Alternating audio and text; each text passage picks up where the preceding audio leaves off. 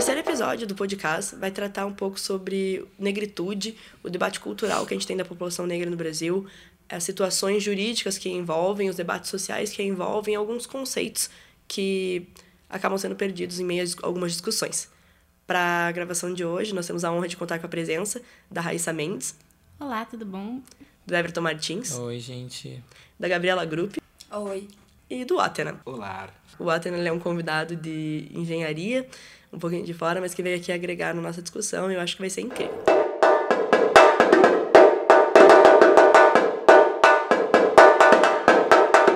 Acho que o primeiro ponto é tentar entender o que é o se identificar como negro, o ser negro no nosso dia a dia. Você acorda um dia já sabendo, não, eu sou preta, ou sou preto. Como que isso acontece? O que vocês acham? Então, eu acho que tem que voltar desde a da infância ou até do ensino médio e tal. A pauta da negritude, ela, ela era presente na minha vida, mas não era tão presente. Eu sabia que eu era negro, eu me identificava como negro, mas ela começou a ser mais é, presente quando eu comecei a ter o um entendimento da cultura negra e como isso realmente influenciava. Então, é, como os traços negroides em mim realmente me faziam, é, eu gostava disso e realmente me faziam entender o, o que isso trazia de, de importante para mim. E eu passei, na verdade, a ter mais esse entendimento na faculdade mesmo. Porque no ensino médio, é, tudo bem, eu sou negro, tá? E aí? não tem nada. Mas quando você é, vê o impacto de tudo bem, eu sou negro na sociedade, tipo, meu Deus, eles me veem diferente porque o meu cabelo é cacheado, ou eles me veem diferente porque eu tenho traços negroides, meu nariz é um pouco maior, meu lábio é um pouco maior, é totalmente diferente. E quando você assume essa identidade e fala, tudo bem, eu sou negro, isso não me faz diferente de ninguém. Eu acho que aqui no Brasil o, o nosso processo de identidade ele acaba sendo um, um pouco brusco, porque normalmente a nossa identificação vem do racismo, né? É, a questão da cultura ela é realmente muito importante, é, inclusive é vista pelo Kabengele Mundanga como um dos conceitos para definir uma identidade mesmo. Cultura, história, compreensão social, enfim. Mas é no racismo que a gente leva o choque, é no racismo que a gente percebe como a gente é visto na sociedade e como é, a nossa história foi apagada mesmo, né? Porque a história que contam pra gente do que a gente é não é a história que é a nossa de verdade. Em um primeiro momento, o que a gente percebe são exatamente isso: a percepção dos nossos traços, dos nossos cabelos, a inferiorização da, nosso, da nossa estética, para a partir disso a gente perceber, beleza, então realmente se é uma coisa de errado, eu não sou igual ao outro, e por que eu não sou igual ao outro? E daí a gente volta para a questão da história, né? De construir isso e entender por que isso acontece. E por que é tão importante a gente ter essa identidade, bater o pé e falar, sim, eu sou negra. É bem essa questão da sociedade em si, tipo, deles é, diminuírem. Não, você não é preto, você é moreno. Você, calma, você não é tão escuro assim, então você é mais aceitável. É, é muito isso, da, da gente ver isso você falar, não, eu sou preto sim, tipo, sim, eu, eu me identifico dessa forma e isso não é nada de ruim. É isso que você falou, na verdade, é, tem muito como a Gabi falou, aqui no Brasil a gente tem um processo diferente, né? Então não basta você vir de uma família, família negra ou que você tenha algum familiar negro para você ser negro. Então é um processo de identificação diferente do que seria, por exemplo, nos Estados Unidos, né? Eu mesma eu vim de uma família que, no caso, meus pais têm um relacionamento interracial, meu pai é negro, minha mãe é branca. Então, eu, além do tom da pele, eu não tenho tantos traços tão característicos negroides, né? Como você falou, nariz, boca grande e tal. Então, para mim, foi um processo bem tardio. Me chamaram de morena a vida inteira. Isso. E quando não, não me chamavam de morena, era a família branca da minha mãe que chamava de pretinha, sabe? De uma forma carinhosa. E eu chorava quando era criança, quando me chamavam de pretinha. E hoje em dia, os meus familiares, né, eles dão risada, tipo, falando, ah, porque antigamente a Raíssa chorava, hoje em dia ela tem orgulho, não sei o quê. Só que eles não entendem como isso é doloroso pensar que eu chorava quando era criança por isso, porque hoje em dia eu tenho orgulho. E é, e é engraçado porque até meu pai, que é uma pessoa negra, que tem a pele mais retinta que a minha, ele ficou surpreso quando me reconhece como negra. Eu acho que nem ele se via como negro e começou a se ver como negra a partir do momento que eu me vi como negra. E pensar que ele, com mais de 50 anos, foi se reconhecer é, tipo, muito pesado, né? O problema de algumas pautas identitárias, e isso inclui também o feminismo, o movimento LGBT, é que você não se identifica necessariamente, num primeiro momento, por se correspondência com o que aquela comunidade está vivendo, em sim por não se identificar com a outra. Então, você é pequeno e você sabe que você não é branco, mas não necessariamente você se identifica como um negro. Você olha para a folha do IBGE e fala muito bem, eu preencho pardo, eu preencho branco, será que eu preencho preto? Talvez eu não, não consiga me enxergar dessa forma. E da mesma forma que o que se define como ser mulher é o que se define como não ser um homem, que se define como os padrões acabam sendo é, uma oposição ao que a gente vive no nosso dia a dia e a partir do momento que a gente busca a identidade realmente como coisa em comum, luta como cultural, como uma apreciação daquilo que você é, o debate muda. Que existe a identidade universal do homem branco, hétero, de classe média, de 35 anos, e que não precisa reivindicar a própria identidade. Então, por que é tão difícil para a gente dizer que sim, existem pautas identitárias? É, porque para a identidade universal não existe a necessidade de reivindicação de uma identidade.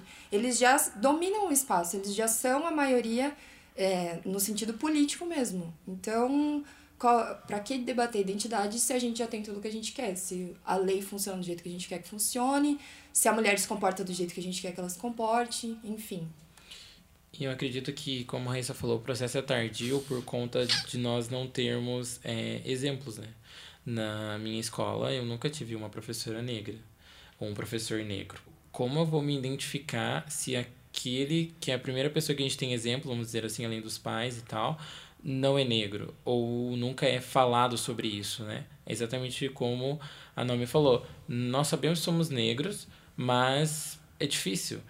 Por isso que vem muito tarde, assim, é, dessa noção. Tipo, eu tive mais a noção realmente quando eu cresci e tal. Eu falei, ei, tipo, incomoda. Ou que, meu Deus, realmente, tipo, é, é difícil encontrar pessoas negras em um lugar de destaque, essas coisas assim. Então, se identificar é, é, é, difícil, é mais tarde. Uma coisa que eu acho curioso, pelo menos no meu processo de me identificar como uma mulher negra, foi porque primeiro eu tive contato com os debates de gênero e de feminismo, para daí depois me reconhecer como uma mulher negra. Porque até então tava ok, todo mundo falava que eu era morena e tá bom, tipo, desse jeito. E daí, os primeiros contatos que eu tive com a, é, a militância e o, os debates que, das questões de opressão foram em relação ao gênero, quando eu era novinha ainda. E daí eu comecei a entrar nesse mundo, e daí eu conheci o feminismo negro, e a partir dele eu me reconheci como uma mulher negra. Então, é engraçado até, tipo, na verdade não é bem engraçado, né? É um pouco triste, porque o debate sobre feminismo e sobre gênero ele tá ganhando cada vez mais espaço e as pessoas acham que isso é suficiente, sabe? Tipo, que tá tudo bem falar sobre gênero, olha que avanço, quando na verdade, tipo, o que acontece é que o feminismo é liberal e branco que tá ganhando muito espaço porque ele, tá, ele serve ao mercado, enquanto as questões de negritude dificilmente elas vão ser, tipo, favoráveis ao capitalismo, então elas são deixadas de lado enquanto o feminismo liberal ganha espaço e o feminismo negro é deixado de lado, né? A minha percepção enquanto pessoa negra, ela existe desde antes, inclusive, de eu nascer, né? A minha própria denominação, o meu nome sendo Atena, ela já denuncia isso. Então, o fato de eu ser mais retinto e tudo mais, e pá, não gera uma dúvida sobre o que é eu ser negro ou o que é essa percepção social do que um corpo negro representa, né? Isso nem sempre foi tranquilo, né? Independente de eu ter essa dimensão, independente de eu ter tido a sorte, né, de ter tido pai e mãe com uma consciência racial bastante estruturada para conseguir me dar instrumentos para enfrentar essas dinâmicas de violência, mesmo assim isso não foi, né, a minha infância toda tranquila, a minha adolescência toda tranquila, mas a dúvida de eu ser uma pessoa negra, de eu ser um, um menino negro, uma criança negra, um homem negro, eu nunca tive, né? É, o que é muito diferente da minha percepção em relação às pessoas ao meu redor, né? É, devido ao fruto da miscigenação, que daí a gente entra em outro assunto que é a construção de identidade negra dentro dessa percepção do espectro da pigmentocracia e o colorismo, né? Que a gente acaba denominando dessa forma. Necessidade de entender o processo de construção de identidade, um processo mais complexo e difuso de uma maneira que somente você é, saber que existe o termo pós-modernidade, o que significa isso, a construção de identidade dentro desse contexto, ou então o que, que significa chamar essa galera aí de geração tombamento e quais são as nuances e a diferença desse processo de construção de identidade, que não é um processo nada diferente do que sempre tem acontecido em todos os países que tiveram colonização e processo de escravização da população negra, né? É, população negra africana em especial, vai fazer com que a gente consiga entender o, quais dinâmicas se repetem e por que, que elas acabam sendo mais impactantes ou menos impactantes dentro desse processo, porque as dinâmicas e o processo de comunicação, né, e não à toa as pessoas que estão vão estar ouvindo a gente aqui hoje, né, é, ou o momento que elas forem ouvir a gente, elas vão ter essa possibilidade de acesso à informação, ou então de conhecer ou conectar outras, outras ideias, né, é, de maneira diferente na velocidade que essa informação chega. Então não é uma questão da gente estar tá reinventando a roda, uma ruptura. O movimento Black Power dos anos 60, dos anos 30, né, nos Estados Unidos, ou então, ou, ou então os processos identitários que começou antes mesmo dos anos 30 no, dos Estados Unidos aqui no Brasil, né, e na América Latina como um todo, a gente, a, a gente vai ter ali também, ali na década de 70, os, os grupos culturais num momento de ditadura, né, se manifestando de maneira tão tão grandiosa no sentido de exaltar a beleza negra, no sentido de buscar essa outra percepção de sociedade, que não é uma sociedade que é somente patrilinear ou patriarcal. Acho que um ponto muito importante que você trouxe sobre a perspectiva da comunicação é como isso realmente facilita a nossa vida.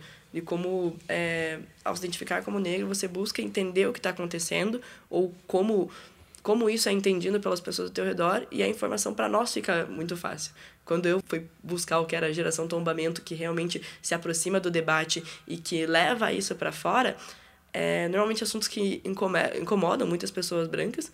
Então, pô, toda hora você falando sobre isso, toda hora só compartilhando sobre isso, e páginas e páginas do Facebook que trazem a ideia do, do do afro, do cabelo, da beleza, que buscam a perspectiva de empoderamento, institutos como o GL10, que tem um alcance jornalístico muito grande de conscientização negra no Brasil, tanto de mulheres, mas uh, da negritude como como foco, assim, ou até mesmo podcasts que falam sobre negritude. Então, nós temos o Ideia Negra, o Lado Negro da Força, o Negro da Semana, que buscam trazer para as pessoas, também para os negros que não têm acesso a esse debate, o que é essa essa discussão, o que é a cultura, quem são as pessoas, quem protagoniza, tudo que é escondido pelo que seria o padrão.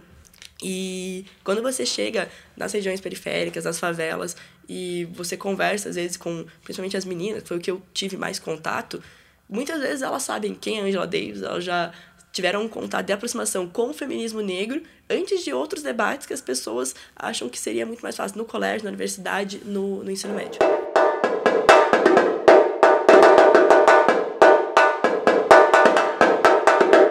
Outro ponto que a gente gostaria de tratar é, sobre o racismo como considerado, principalmente no Brasil, socialmente, como uma questão de esquerda.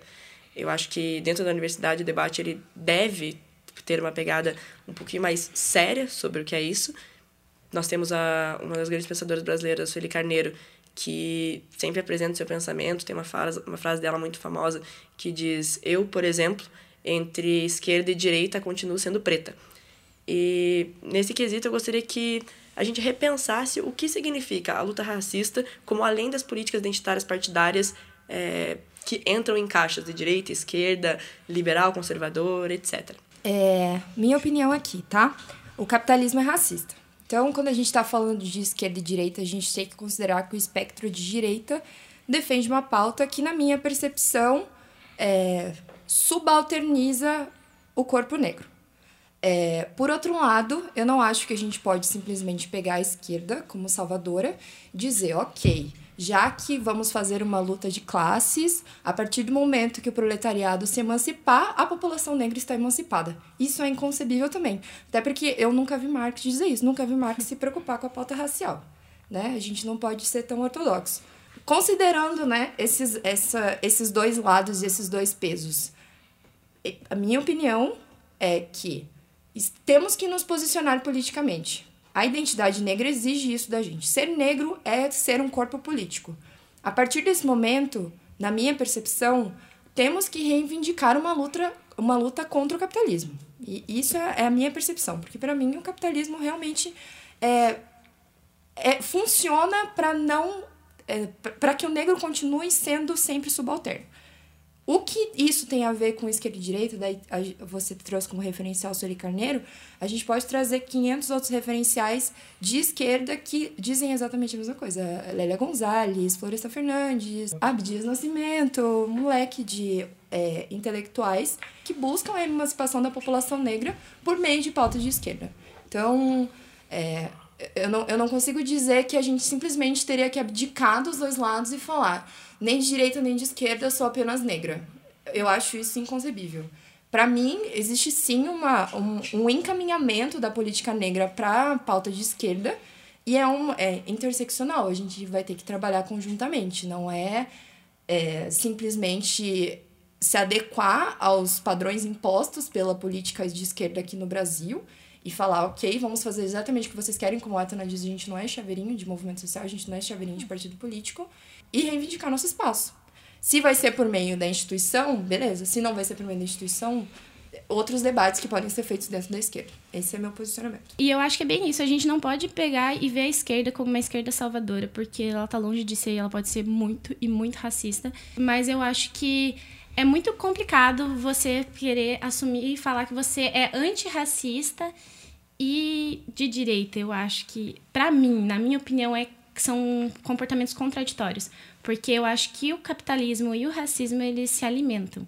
Então eu acho que não tem como você defender uma estrutura que fortalece o racismo, que fortalece a opressão racial e falar que você é antirracista. Eu, eu, assim, eu admito que você pode falar, ah, não, eu não sou racista, não estou tendo comportamentos racistas e sou de direita. Tipo, eu não vou falar que toda pessoa de direita vai ter um comportamento racista. Para enriquecer nossa discussão e também fazer um contraponto, perguntamos a opinião de Luiz Eduardo Leles, ex-integrante do Centro Acadêmico de Economia da UFPR. Oi, pessoal. Então, antes da gente falar de esquerda ou direita, a gente precisa falar que a luta abolicionista no Brasil e, consequentemente, a combate ao racismo, ele é uma luta por liberdade, né? É uma luta para que os negros, uh, eles, como qualquer outro indivíduo, eles não possam ser, ter seu destino dito por outras pessoas, e eles possam ser donos do seu próprio destino. Né? É, Considerando isso, foi natural que liberais no século XIX no Brasil fossem abolicionistas. Liberais como Joaquim Nabuco, Maria Firmina dos Reis, o cearense Dragão do Mar, ou o negro abolicionista, é, jornalista, poeta e advogado Luiz Gama, que libertou mais de 500 escravos nos tribunais, é, defendendo eles como advogado autodidata nos tribunais brasileiros.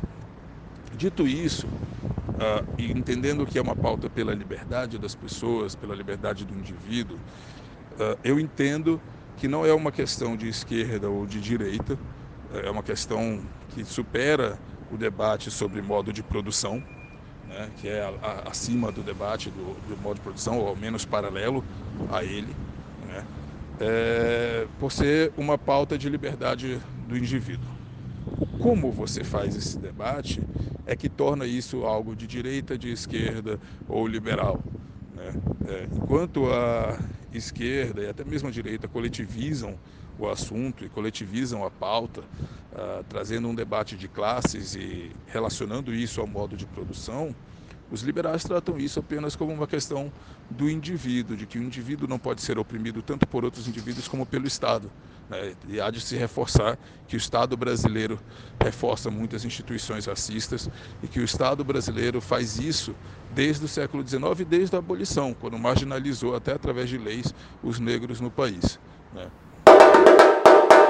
Eu não consigo perdoar ou então ver neutralidade ou então inocência ou então simples e unicamente uma decência que não seja a busca de poder entre esquerda e direita, certo? Então a estruturação de poder necessariamente requer pessoas é, antes mesmo do capitalismo ser estruturado, o racismo já estava aí, a exploração do continente africano, nas Américas e tudo mais, enfim, né?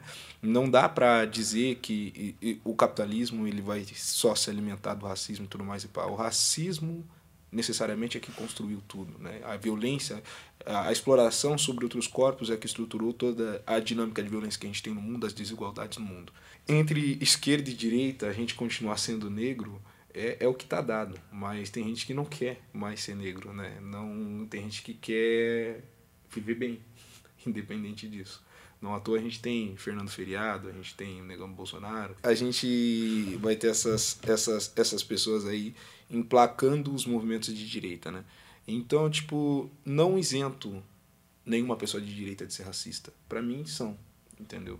Se você tá acostumado se você gosta, se para você não é incômodo que existam pessoas negras que estão passando fome, que a maioria dessas pessoas negras são as que estão passando fome, que a maioria dessas pessoas negras são as que estão morrendo, são as que estão sendo presas, são as que não estão tendo acesso à moradia, à saúde, a, a, a três refeições diárias, entendeu? Então, tipo, se você se acostumou com isso, você é racista. Se uma carne negra sangrando não te gera nenhuma comoção, você é racista sim. E dentro do espectro de esquerda, também não vou perdoar ninguém, entendeu? Porque a Marielle Franco morrendo foi a ascensão do pessoal, né? Todas as pessoas negras que morrem acabam virando propaganda estandarte de esquerda. Né? E todas as pessoas que negras que sangram, que permanecem vivas, também acabam virando estandarte de esquerda. Então, o nosso sangue não pode mais gerar lucro para essas pessoas. Não deve mais gerar lucro para essas pessoas.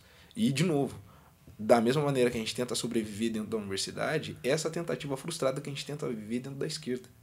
Não dá. Não dá. A gente não entende ainda o que é racismo.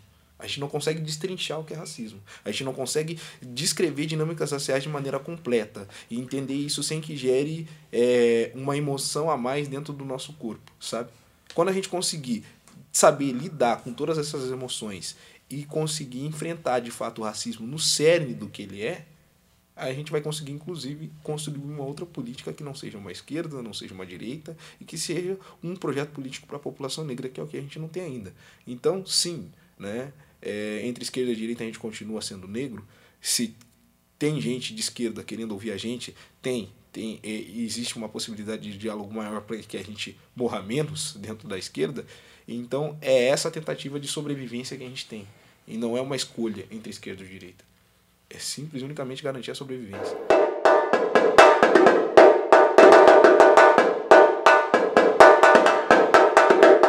Uma coisa que também foi muito importante para mim e parecia muito bobeira quando eu falava para as pessoas é como essa questão realmente de identidade não é colocada em nenhum aspecto do, do dia a dia no geral. Então, quando saiu o filme Moana, eu juro, gente, eu tava boba eu já adulta, mais de 18 anos, na cara, assistindo Moana, entendendo pela primeira vez o que minhas amigas sentiam quando elas assistiam Branca de Neve, Cinderela, A Bela e a Fera. Falavam, ah, eu sou a Bela. Eu, tipo, cara, eu não sou nenhuma delas. Foi o primeiro filme que eu olhei e falei, consegui me ver naquela situação, consegui me ver naquela posição. E isso é muito importante quando você vê pessoas nas situações de poder em lugares que nós não estamos acostumados.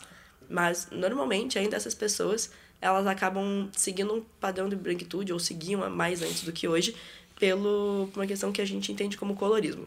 Então, para você que está ouvindo e talvez nunca tenha escutado essa palavra, ou às vezes escutou a palavra de um amigo ou outro, mas nunca realmente entendeu, a gente vai tentar falar um pouco sobre o que é essa ideia do colorismo, ou da pigmentocracia, como também é chamado, para que o debate fique mais claro.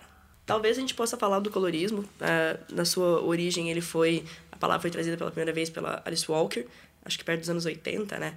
E é a ideia de que pessoas que têm mais traços ou chegam mais perto do que é entendido como branco, ou seja, têm a pele mais clara, têm menos traços negroides, o nariz mais fino, a boca menor, elas são mais aceitas pela sociedade. Por quê? Porque aí a pessoa branca consegue disfarçar ou enganar ela mesma, ignorando o fato de que a pessoa é negra, ou seja, você não considera ela branca, mas ela não é tão negra assim, e a partir disso ela é mais aceita no dia a dia, como se o fato de quem ela é ou da, da sua origem pudesse ser ignorado pela semelhança que ela tem.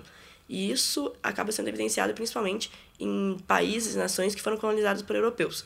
Porque na hora que vem o europeu colonizar aquele lugar e passa o seu racismo para a sociedade, a sociedade incorpora aquilo de forma tão intrínseca que os próprios negros começam a se categorizar, isso em diversos países, como inferiores ou superiores a partir do tom da sua pele. Quanto mais negro, quanto mais retinto, quanto maior o nariz, menos ele seria considerado hierarquicamente naquela sociedade. São duas questões, na verdade. A primeira delas é reconhecer que existe o privilégio, sim, de negros é, menos retintos, é, com traços menos é, negroides, o que não significa que não existe racismo ali ou que aquela pessoa não é negra.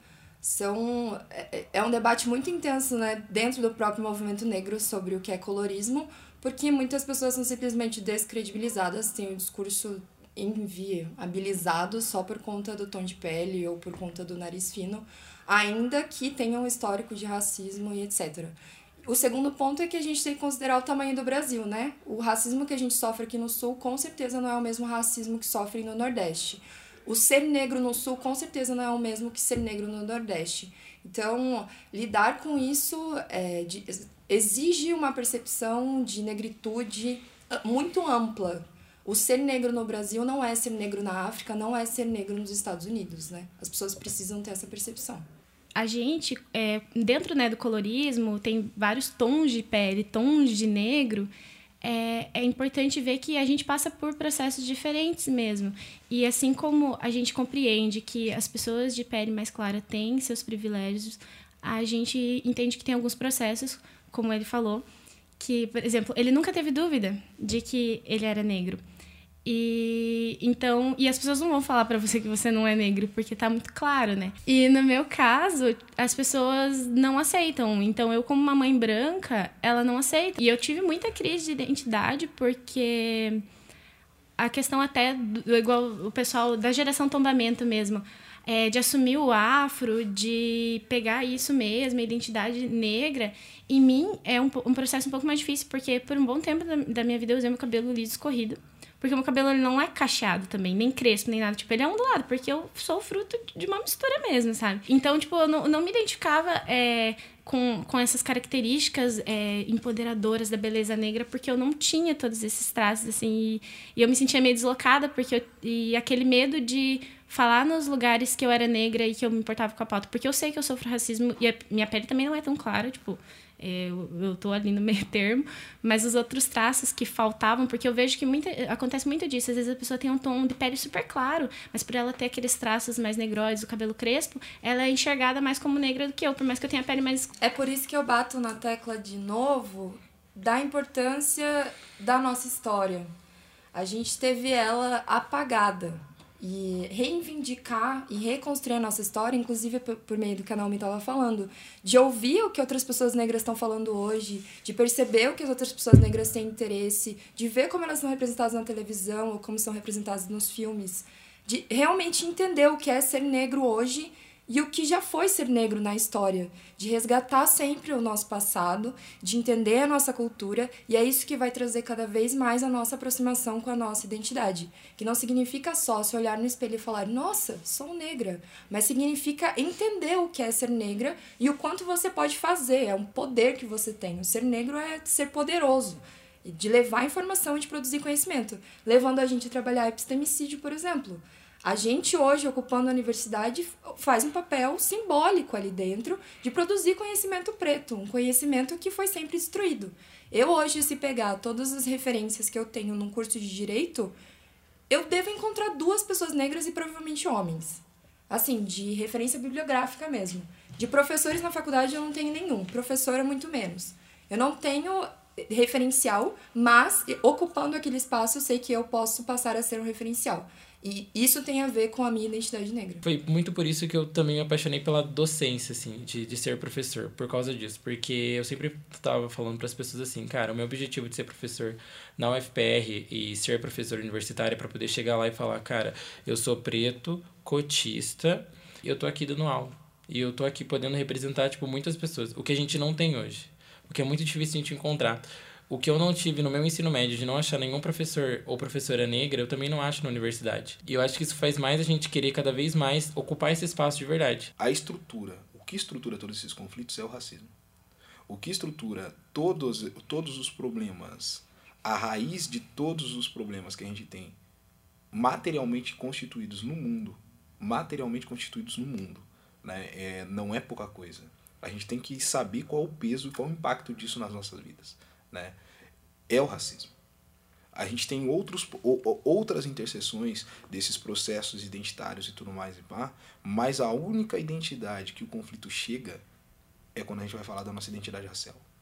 A única identidade de qual é, a gente não consegue romper com essa dinâmica da ausência de representatividade é devido ao racismo, sabe? Então, isso não pode ser perdido de vista. Ainda dentro desses processos de estruturar ferramentas de enfrentamento ao racismo e que a gente, entre aspas, coloca como antirracismo, a gente ainda peca na reprodução dessa violência racista, independente dessa pessoa ser negra, independente dessa pessoa ser branca. E aí que tá, né? Dentro, do, dentro desse conflito do colorismo, que é um conflito muito presente da nossa região, em especial, ele é muito mais expressivo na região sul. Né? Então, tipo, é responsabilidade de quem saber que é negro. Vai ser responsabilidade de uma pessoa que é mais retinta, ir lá e dar o aval, a benção, agora você pode ser negro? Ou é responsabilidade dessa pessoa buscar por conta, né? E isso, buscar por conta, não é estar sozinho nisso. Não é, tipo, não ter auxílio dessa pessoa que é mais retinta, ou de uma pessoa que sabe mais, ou de uma pessoa que é mais velha, uma pessoa que teve mais acesso à informação. Mas não, tipo, é esse medo constante de você matar no peito. Poxa vida, né? Eu sou alvo do racismo também. Tudo bem, não sou parado três vezes na semana é, pela polícia, né? mas, eu sou, mas a vez que eu sou parado é porque eu sou negro. É necessário também que dentro dessa responsabilidade de enfrentamento ao racismo, que não existe esse medo e muito menos ainda jogar, ficar buscando essa aprovação constante de alguma pessoa que é mais retinta e tudo mais e pá, para construir a sua própria identidade. Porque isso também é se negar enquanto pessoa negra. Uma coisa que eu tenho bastante medo é dessa comparação constante que a gente faz com os Estados Unidos ou com outros países, ou com a África do Sul, quando a gente vai trazer o exemplo de, de, de países que expressivamente a gente teve uma violência racial e um enfrentamento que teve um impacto global com as dinâmicas de violência que aconteceram no Brasil. A gente não tem essa, é, essa percepção de um enfrentamento de impacto global porque não existe essa diferença, não existiu esse contraste de uma região menos violenta ou uma região mais violenta em relação às pessoas negras no nosso país. Se a gente teve os período, o período de Jim Crow nos Estados Unidos, né, em que a gente tinha pessoas negras escarnadas em praça pública, numa região específica dos Estados Unidos, a gente teve isso no Brasil inteiro, de norte a sul. E é só por isso que isso não gera terror. É só por isso que isso não gera choque na gente.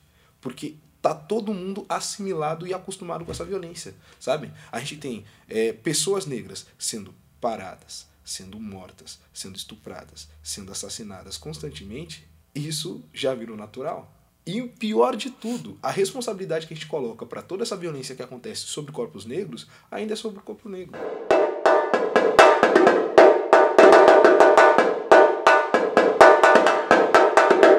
A questão do epistemicídio, né? Porque eu acho uma questão muito delicada, especialmente para quem quer ser pesquisador e seguir a carreira acadêmica dentro do direito. É muito difícil, porque a gente não tem referencial, é, especialmente de mulheres negras. Eu estou fazendo iniciação científica em, é, sobre mulheres negras, a questão dos corpos e a filosofia, só que eu vou ter que buscar fora, sabe? Porque dentro do direito não tem. O, todo o material que eu achei assim é muito raso sobre esse assunto, porque é um assunto muito específico, é filosofia pura. E, e, é muito triste ver isso, porque você fica frustrado. E primeiro que eu, a minha orientadora é uma mulher branca, né? Porque eu não achei uma mulher negra para me orientar dentro do direito. É até na questão de TCC e tudo mais, porque eu sou penalista, né? É a área que eu quero trabalhar e quero pesquisar.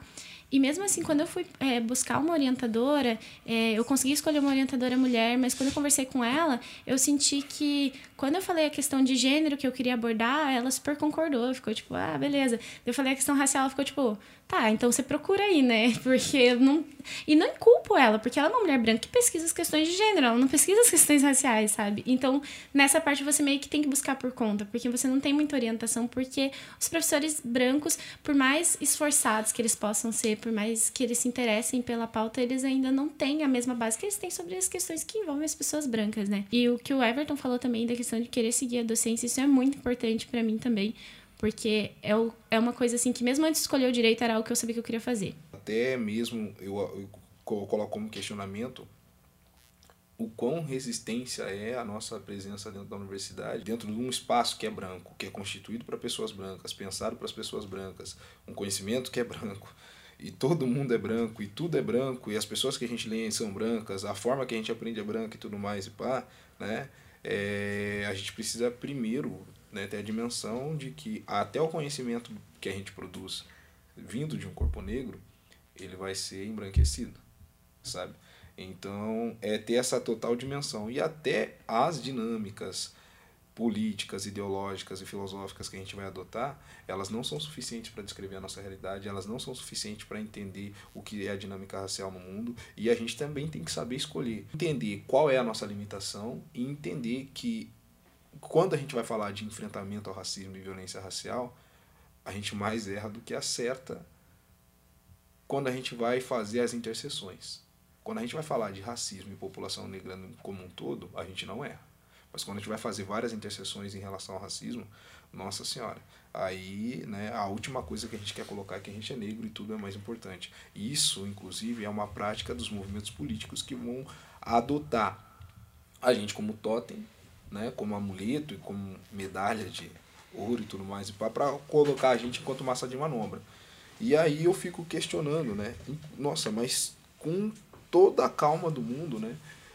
Como que essa palmitagem intelectual, né, e não só afetiva, é, ela também devasta a nossa realidade, devasta o nosso processo de estruturação de ferramentas de enfrentamento ao racismo. E aí eu falo sem menor peso, né, que eu vou colocar aí é, perspectivas que são anarquistas, comunistas, socialistas, inclusive o próprio feminismo nisso, né, e inclusive o próprio feminismo negro nisso, como também reprodutores do racismo numa, numa, numa percepção totalmente limitada e devastadora, porque nesse sentido de a gente se colocar nesse pedestal de detentor da luz e do conhecimento, que é uma forma de produzir conhecimento branco. E aí a gente não pode lamentar que a referência que a gente tem ali é uma pessoa branca, porque aquele espaço é deles, sabe? A gente que é um intruso ali. Ao mesmo tempo que eu me sinto na obrigação de produzir conhecimento é, dentro tipo, de questões de negritude, é complicado porque parece que às vezes as pessoas esperam que você fale só disso. Tipo, você não pode ser um jurista é, que vai falar sobre assuntos de, tipo, que não envolvem negritude, parece que você tem que ficar é, focar, é, fechado dentro desse nicho porque você é uma pessoa negra, sabe? Parece que você não vai ser um intelectual é, reconhecido para falar de outros assuntos, sobre, sei lá, personalidade jurídica, sobre direito civil, sabe? Você parece que você está é, destinado a falar sobre as questões de negritude dentro do direito. E por mais que essas questões me atraiam e eu não tenho problema nenhum em estudar isso, é o que eu quero estudar, eu sinto que algumas pessoas podem ficar, tipo, meio que de mãos amarradas, sabe? Porque parece que você tem que falar sobre aquilo e, só, e você só vai ser respeitado se você falar sobre aquilo e não sobre outros assuntos. Porque não te respeitam intelectualmente para falar sobre as outras coisas, porque sobre as outras coisas as pessoas brancas falam, sabe? Interseccionalidade e tudo mais é realmente muito complicado, porque você acaba estudando uma caixinha, daí você tem que pegar outra caixinha, e no caso de, de feminismo negra, questão da mulher negra, eu vou usar uma autora branca, eu vou usar um autor homem negro, daí você tenta montar um quebra-cabeça ali para juntar e produzir um conhecimento, né? Porque é muito difícil você achar, por exemplo, mulheres negras falando e bastante material para falar sobre o que você quer. Sobre ainda o que você falou de a gente acabar produzindo um certo tipo de conhecimento branco ainda, eu acho que é interessante até ver essa questão da metodologia, né? Tipo, que a gente tem que usar. A gente tem que seguir a metodologia branca universitária daquele jeito, porque senão você não vai ter um artigo aprovado para apresentar, você não vai poder ir para um congresso falar sobre o que você quer se você não segue aqueles moldes. Algumas vezes fica um pouco confuso para quem está ouvindo alguns vocábulos que acabam sendo muito uhum. tradicionais dentro do movimento negro, mas para algumas pessoas não nunca ouviram, nunca tiveram nenhum contato, como por exemplo, palmitagem. Esse é um termo que é utilizado especialmente para quando homens negros que ascendem socialmente tipo, se relacionam com mulheres brancas. É assim que eu tive conhecimento né, desse termo. Ele vem sido, sendo usado tipo, para todo mundo, na verdade. Todo mundo vem usando esse termo no, no dia a dia, quando pessoas negras se relacionam com mulheres brancas. Só que eu acho bem complicado quando utilizam isso com mulheres negras se relacionando com pessoas brancas, porque a gente sabe, tem todo um debate sobre a questão da solidão da mulher negra. Chegou muito forte na Carol Conká para ela estar tá, é, namorando um homem branco. Eu acho muito complicado, porque a mulher negra ela é muitas vezes deixada de lado por homens negros, porque em, em qualquer ambiente é, as mulheres brancas geralmente são vistas como mulheres esteticamente mais bonitas, mais atraentes. E daí, quando uma mulher negra que é deixada de lado emocionalmente muitas vezes, porque não quer dizer que a gente não se relacione, mas muitas vezes se relaciona com uma pessoa branca. Eu acho lindo é, relacionamentos afrocentrados, mas eu acho muito, muito problemático quando as pessoas caem de pau em cima de uma mulher negra porque ela está se relacionando com uma pessoa branca, sendo que muitas vezes é a primeira pessoa que teve sentimentos por ela, sabe? Nesse sentido, eu acho muito, muito delicado. Então, eu queria que a gente incorporasse essa questão da palmitagem, porque a percepção que a gente tem dela acho que acaba sendo bastante rasa, né? É, a palmitagem ela vai ser aquela necessidade, aquela busca constante por aquilo que é branco. Né? Aquilo que é dado como padrão. E não necessariamente ela vai estar restrita exclusivamente, presa a corpos de homens negros. Não. Né? Aí, de novo, a gente está estigmatizando de novo é, e colocando dentro dessa caixinha e rotulando, e, e que faz isso é o racismo com a gente, e generalizando somente uma parte específica dentro dessa caixinha, né, que daí vão ser homens negros. E essa palmitagem ela vai para além da palmitagem, palmitagem afetiva. Ela vai para a palmitagem também intelectual, elas são as escolhas brancas, esses afetos, quando a gente vai falar de afetos, a gente não está falando só de um relacionamento homem-mulher, sexual e tudo mais, a gente está falando inclusive dos amigos que a gente escolhe para estar ao nosso redor. A palmitagem ela vai para muito além disso. E sim, a gente tem expressivamente a rotulado que necessariamente o negão ele tem que estar tá com o quê? Com uma loira, né? Então, é muito comum a gente estar tá associando a palmitagem única e exclusivamente a homens negros, mas ela não é uma coisa que toca única e exclusivamente a homens negros. Muitas vezes a responsabilidade da solidão da mulher negra é o homem negro. Existem conflitos de violência de gênero dentro da população negra. Não estou negando isso, muito pelo contrário. Uhum. Mas é a forma com que a gente coloca, e de novo, trazer a culpa, a responsabilidade da violência racial que a gente é alvo para a gente mesmo. Na verdade, não que o homem branco venha como salvador de maneira nenhuma, porque a minha principal crítica é apedrejar a mulher negra por ela estar tá se relacionando afetivamente com uma pessoa branca, sabe? Esse que eu acho que é o problema porque ela já vem sofrendo esse processo de, da solidão da mulher negra, daí quando ela se relaciona com alguém, ela é apedrejada por não estar se relacionando com um homem negro. E assim, cada pessoa tem suas as suas vivências às vezes é por uma escolha mesmo entre aspas né dela mas às vezes ela não teve é, é, envolvimento emocional nunca teve a oportunidade de ter um envolvimento emocional com outro homem negro e isso não é culpar os homens negros a gente sabe que é uma estrutura não é o homem negro individualmente até mesmo os homens negros que escolhem se relacionar com mulheres brancas a gente sabe que não é uma escolha que ele fez. De todas as formas, um relacionamento é, interracial ele pode ser danoso para uma pessoa negra. Então, não é endeusar o homem negro nem falar que o relacionamento interracial veio para salvar a mulher branca, e sim de parar de condenar e apedrejar uma mulher negra para ela finalmente estar se relacionando afetuosamente com uma pessoa. Sim, concordo. Eu, na faculdade, para vocês terem uma noção, é, o professor que eu mais me identifiquei foi um homem branco, porque um dia dentro da sala ele falou que ele tinha estudado no mesmo colégio público que eu, sabe? Tipo, porque todos os professores lá estudaram em colégio, sei lá, no Canadá e, e formaram, tipo, nos melhores colégios é, do Paraná ou até do Brasil. E ver que um professor saiu de uma escola pública e tava lá dando aula para mim, eu pensei, cara, eu também posso, sabe? Porque até então eu não tinha visto.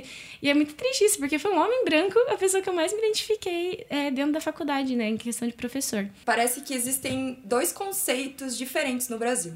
Existe o racismo estruturalizado, que todo mundo sofre, todas as pessoas negras sofrem, e que tem que lidar com isso rotineiramente, não é só sobre cabelo, não é só sobre modo de vestir ou só sobre olhares. É um racismo estrutural, um racismo pensado para manter as coisas do jeito que elas estão e deixar a população negra realmente marginalizada e subalternalizada. E do outro lado existe o racismo tipificado. Implica conduta discriminatória dirigida a um determinado grupo ou coletividade e geralmente refere-se a, crime, a crimes mais amplos é um, um racismo tipificado que dificilmente é configurado em casos de racismo, porque as pessoas entendem que racismo é só uma ofensa direta. É tipo uma grande injúria racial. Racismo é uma grande injúria racial. Racismo, ao invés de chamar só a Naomi de macaco, eu vou chamar todas as pessoas negras de macaco. E daí é racismo. Quando eu saio na rua e vou fazer uma entrevista de emprego e a pessoa que eu vou contratar vem, senta na minha frente, é negra, e eu penso, não vou contratar porque é negra, isso não é racismo, porque não tá tipificado. Quando eu abro a Constituição, o que diz que racismo é outra coisa. O que eu tô fazendo aqui é só uma questão de afinidade mesmo, eu não consigo lidar com isso. Acho que válido explicar nesse, nesse quesito, então, quais são a. Qual o aspecto legal e jurídico que nós temos, tanto de injúria racial quanto de racismo. A injúria racial está prevista no Código Penal, no artigo 140, parágrafo 3 Ela se refere justamente a uma ofensa à honra do indivíduo. Então, é aquilo que a gente aprende lá no no primeiro ano da faculdade, da questão da personalidade, aquilo que ataca a honra, a imagem, o, o aspecto mais individualista do ser, então a ofensa direta, é, xingar de macaco, como foi o caso do, na Arena do Grêmio, uns tempos atrás, em que xingaram de macaco o, o jogador e o clube também entrou em processo, mas provavelmente ele contra aqueles que tiveram proferir um xingamento. Isso seria injúria racial. Ela é prescritível, ela tem a pena de 1 a 3 anos de cadeia, aplica-se multa, é, acho que é 8 anos a questão da prescrição. Enquanto o racismo, ele tem um aspecto completamente diferente. Ele é previsto na lei de racismo especificamente, Lei 7.716 de 1989, é previsto também na Constituição. Essa fundamentalidade que a nossa Constituição, a nossa Carta colocou em cima do racismo, reflete todo o período histórico que nós vivemos, reflete o contexto da nossa sociedade e coloca uma gravidade que deveria ser compreendida pelas pessoas brancas. Então, ter um fato de que, meu, se você for racista hoje com uma pessoa, daqui a 50 anos você pode ser processado por esse crime, tem um, grande significado dentro do nosso ordenamento jurídico que não está acostumado com esse tipo de maleabilidade. Então, o racismo ele é imprescritível, ele é inafiançável, refere-se sim a uma questão mais coletiva, é um debate que dentro do movimento negro jurídico ele acaba sendo muito complicado, porque o negro ele se sente ofendido quando você ofende um outro negro. Então, chamar alguém de macaco afeta todas as pessoas. Você sente, quando você chama uma mulher negra é, de feia ou qualquer coisa por diversos quesitos de que são parte de quem ela é, isso também nos atinge. Mas, juridicamente, no estrito senso, o racismo ele teria um parâmetro geral, onde ataque é uma coletividade. Ou seja, se eu restringo a entrada de uma determinada pessoa, como foi o caso da, da modelo Naomi, é, fora do país, se eu restringo não deixo que ela entre no ambiente, se eu impeço que alguém ocupe um, um cargo, uma profissão, por causa da, da sua cor, da sua raça e também dentro da lei de racismo, etnia, religião, isso são aspectos que se configuram como racismo e que no nosso dia a dia são demasiadamente, demasiadamente complicados pela dificuldade de comprovar. Então, a parte comprobatória é o maior problema do, do nosso universo jurídico. Uma coisa que também é importante de falar é que o racismo ele é categorizado a partir da raça, cor, etnia, religião ou precedência nacional. Enquanto na injúria racial, você também tem a questão de deficientes físicos ou idosos. Então, injúria racial também é configurada se você ofende um idoso por ele ser idoso, tá, sendo uma, tá achando de uma forma pejorativa a ideia de ser velho, ou qualquer coisa nesse sentido. Muito raramente você tem a possibilidade de um menino negro ter a chance de deixar o cabelo crescer, né? Para daí descobrir qual que é o seu cabelo, para daí descobrir, para conseguir entender, poxa vida, né? É, é, é esse o conflito que existe em relação à minha estética enquanto homem. É esse conflito que existe na minha, na, da minha estética em relação, inclusive, aos meus próprios sentimentos, porque daí você se expor esteticamente é você estar vulnerável, inclusive para essas críticas, para você sentir o que essas críticas vão causar sobre o seu corpo. Então você não tem nem a chance de sentir. Quando a criança tem ali seus 3, 4, 5 anos, e a mãe não sabe lidar com o cabelo da filha, ou o pai não sabe lidar com o conflito na escola que o seu filho está passando, porque seu filho é negro e ele tem que ser homem e tudo mais, e pai tem que ser forte, tem que ser o valentão, e ele não vai ser forte, ele não vai ser o valentão, ele não vai conseguir reagir porque ele está sozinho no meio desse mundo branco, ele vai ser literalmente um preto ilha nesse mar de gente branca. Não é justo a gente olhar para essas pessoas e não conseguir enfatizar que isso é violência racial. Na época do colégio e tal, os meus pais, eles nunca deixaram ter o cabelo grande, assim. Eles achavam até meu cabelo bonito e tal, ser cacheado, assim, mas eles nunca deixavam. Meu pai, tipo, me obrigava a cortar realmente ele. E um dia eu fui lá, fui deixando crescer e tal, com 18, 19 anos, que eu fui, tipo assim, entender é, como que é o meu cabelo, sabe? Tipo, como que é ele ser cacheado, assim? Essa questão de ser 3A, 3B, 4C, essa questão de cuidado e tal, tipo, eu nunca tive. E daí eu vi o quanto ele é bonito, o quanto é, essa questão, tipo, é bonito. E antes, assim, eu só tinha cabelo de uma forma e ele tinha que ser igual aos meninos brancos, porque, de certa forma, meus pais não gostavam muito que destacasse e tal nessa questão. E ele era super curtinho e tal. E quando ele tava falando, eu lembrei disso. Falei assim, gente, tipo, realmente, tipo, é, isso é uma desconstrução e tal. Mas quando eu deixei crescer, tipo, eu não sei explicar, mas é um negócio que eu fiquei, meu Deus, cara, incrível isso. E eu fiquei, tipo, mega feliz, assim, de ter ele grande e tal, de poder cuidar. E eu fiquei um tempo cultivando e tal, porque eu nunca tinha visto isso em mim e como isso impactava de verdade, assim. E hoje em dia, tipo, eu não deixo mais ele, tipo, curtinho, curtinho. Eu sempre deixo ele, tipo, nesse aspecto, assim. Porque eu falei, cara, é, é assim que é, tipo, é assim que tem que ser. O meu, por ser ondulado, era muito mais fácil me embranquecer, né?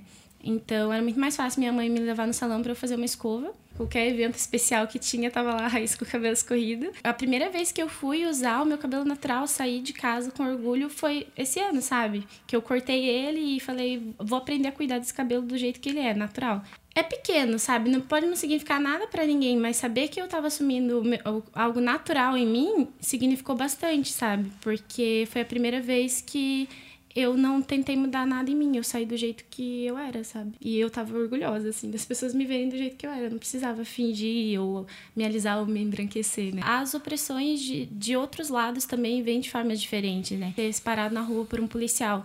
Eu acho que isso afeta muito mais os homens negros do que as mulheres negras, porque a gente não é vista como ofensivo, pelo menos nos ambientes que eu frequento, né? Porque a gente também tem privilégio, né? Vamos ser sinceros aqui, todo mundo acadêmico, de uma universidade pública, prestigiada, né? Então a gente tem alguns privilégios nesse sentido. Mas, por exemplo, eu tô com 21 anos e a única vez que eu fui abordada pela polícia era quando eu tava com meu irmão. E assim, a mulher negra também sofre outras coisas que os homens negros não sofrem, né? Porque ela sofre racismo dentro do movimento feminista, sofre machismo dentro do movimento negro. E é muito delicado isso, né?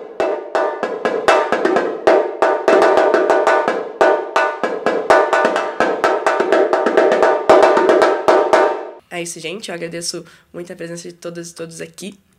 E agradeço a presença da Gabi, da Raíssa, do Everton, do Atena.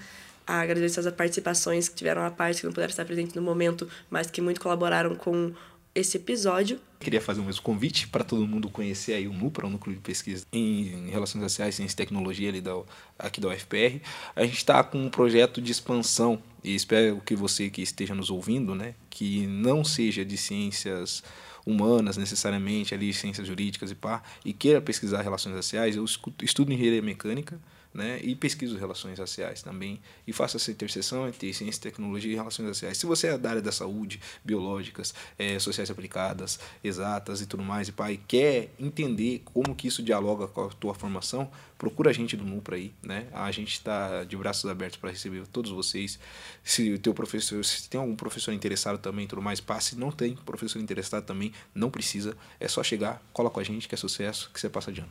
Fica aqui a minha dica também, para quem quiser ter um pouco mais de contato com a cultura negra no geral, filmes e séries. Temos Dear White People, temos Olhos que Condenam, temos diversas séries que. É, temos diversas séries que estão nessa abordagem. Por hoje é isso. Nós finalizamos o nosso terceiro episódio do podcast, o podcast do CAS.